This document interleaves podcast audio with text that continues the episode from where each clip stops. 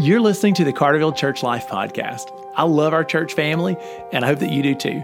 Our goal is that the episodes of this podcast would keep us connected and focused while we're scattered for our week on missions together.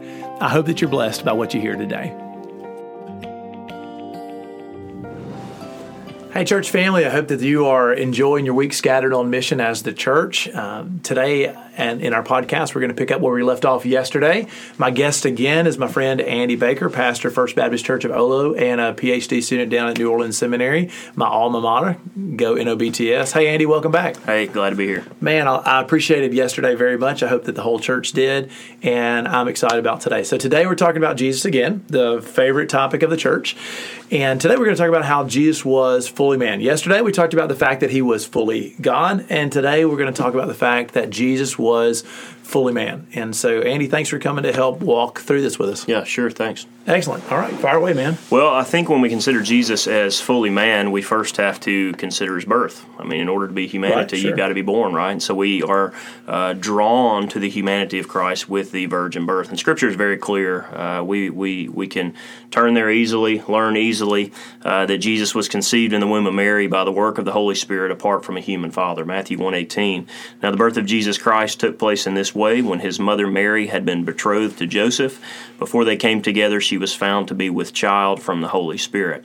And, you know, a question immediately that comes to my mind when I think about the virgin birth or I think about the birth of Christ why did it happen this way? Right. Why did it have to happen So, this way? if, when God was ready to redeem the world, He could have rolled the clouds back and sent Jesus down in a chariot. That's right. Right. You know, That's but that's not what He chose to do. That's right. And so there's a few reasons uh, in considering why it had to happen this way. First, it continues the biblical storyline that salvation belongs to the Lord. Uh, in uh, Fully God, we talked about Jonah 2 9, that salvation belongs to the Lord. Well, uh, in, in it taking place this way, um, God did it, you know, through the Holy Spirit, that Jesus would become human. And so it remains true uh, for being fully God. Second, the virgin birth enables the uniting of full deity and full humanity in one person. Apart from Christ being born, uh, the, the deity of God and the humanity of God would not be united in the way that they are with what we're talking about, Jesus being fully God uh, and fully human. And so, in God's infinite wisdom, He combined humanity, He combined uh, divinity through the birth of Jesus Christ. And when you think about it, uh, had Jesus been conceived through a human father, Joseph, if you will, opposed to the Holy Spirit, then Jesus would be just like any of us. He So to, so to be super clear, you know, um, and there are heresies in the church that sort of believe that Jesus was born fully human, Joseph and Mary, and then you know the Holy Spirit sort of anointed him later. right. That's not the case at all. That's not the case. No. and how like it's mind bending and beautiful to think that the divine God who loves us would want to walk as one of us. That's right. That Father, Son, Holy Spirit, that a member of the Trinity would be born in the womb of a woman, and I mean from from a moment of conception, you know, the Holy Spirit and Mary would take on human flesh. That's right. Can you? Like, this is crazy for me. Just, and I know you've got lots that you want to bring, so I don't want to slow you down too No, much, Andy. good.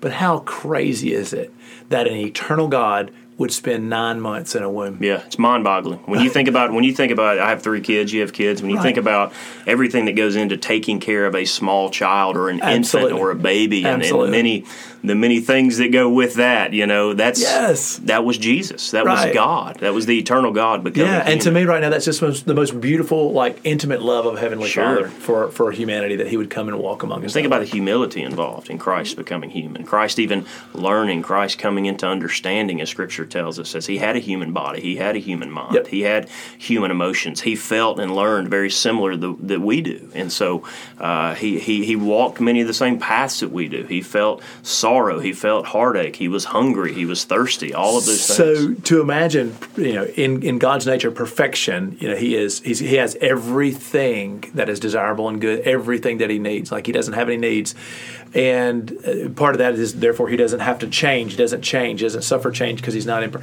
but then to come and have an empty stomach for the first time, yeah, unbelievable. unbelievable. to, to, to grow in flesh. Unbelievable. yeah. Okay, so as we begin to develop our faith following the footsteps of Jesus, like to know that our high priest was fully human, Yeah. um, that that that God chose to love us and come um, among us, and that that his that his his back was sore, that his feet hurt, Yeah. that he you know, he felt the sting of an insult. I mean, Yeah. so powerful for me. Sure. Jesus is fully Sure. human. Andy, what have, what have you got for us? Well, when you consider the humanity of Christ and, and what we're talking about and everything that Jesus experienced, even even from from birth to his death, it is great comfort and strength for us because Yep. you and I are feeble, we are right. weak, we have struggles, we have hurts, and we do not serve a God that is far off.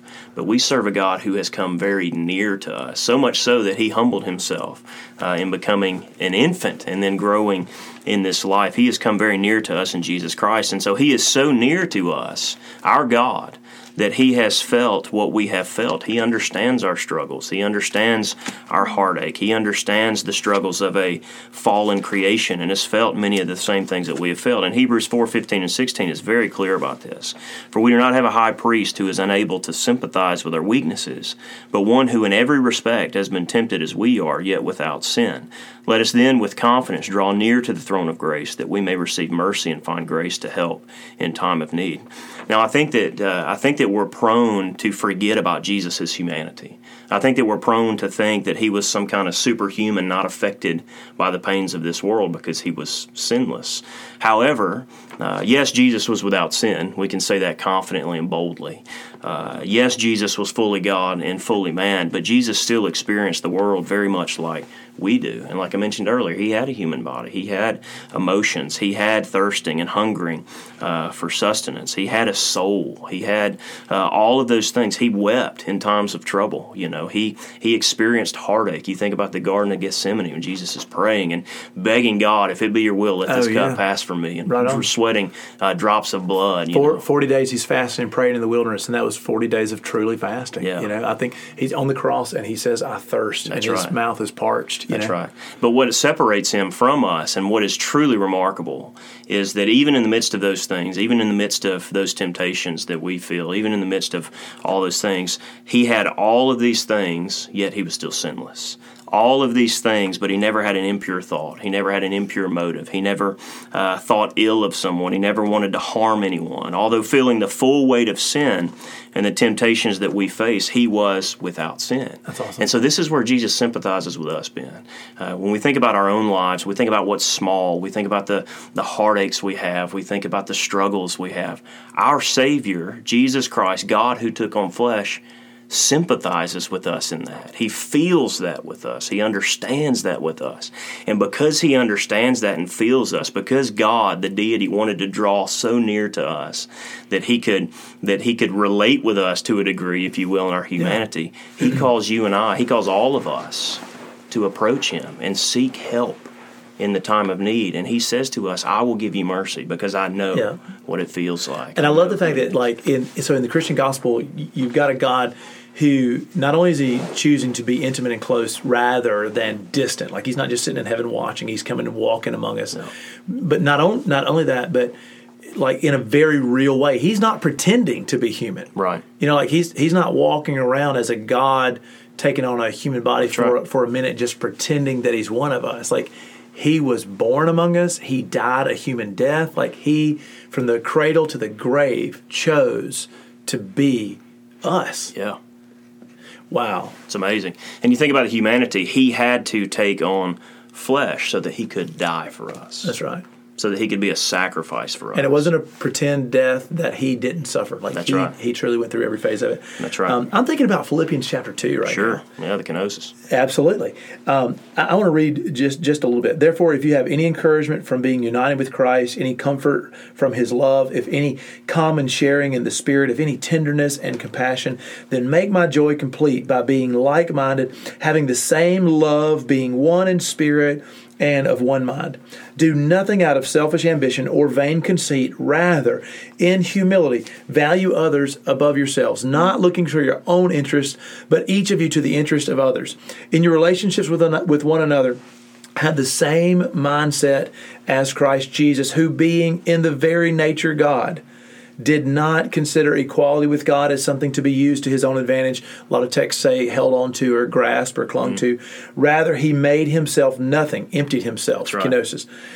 Taking the very nature of a servant, being made in human likeness, and being found in the appearance as a man, he humbled himself by becoming obedient to death, even death on a cross It's unreal.